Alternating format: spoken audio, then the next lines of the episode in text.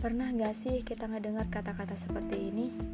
Lebih baik gak makan sehari daripada gak gibah sehari. Tiada hari tanpa gibah. Sehari gak gibah itu rasanya seperti ada yang kurang.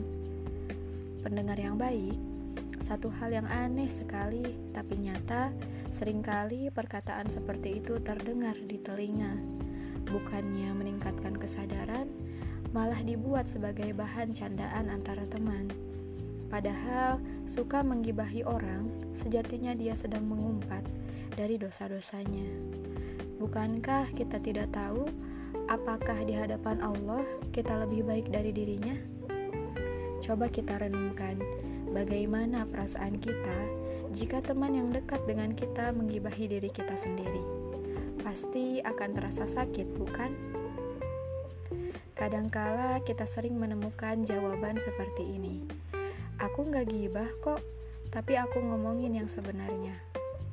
Sahabat, apakah kita semua tahu perbedaan fitnah dengan gibah? Ya tentu, fitnah itu adalah mengucapkan sesuatu yang tidak sesuai dengan kebenaran, sedangkan gibah adalah membicarakan kebenaran, lebih tepatnya kejelekan orang di belakang orang tersebut. Jadi, apakah ngomongin kejelekan orang walau hal itu adalah kebenaran, tidak disebut dengan gibah. Kadang diri ini selalu mengelak dengan pengingat berupa nasihat, yaitu karena manusia sering lupa diri dengan dosa yang dimiliki.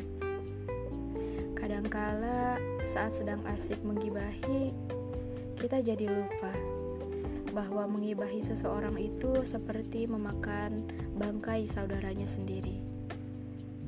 Mari tinggalkan teman gibah, lalu temukan teman dakwah.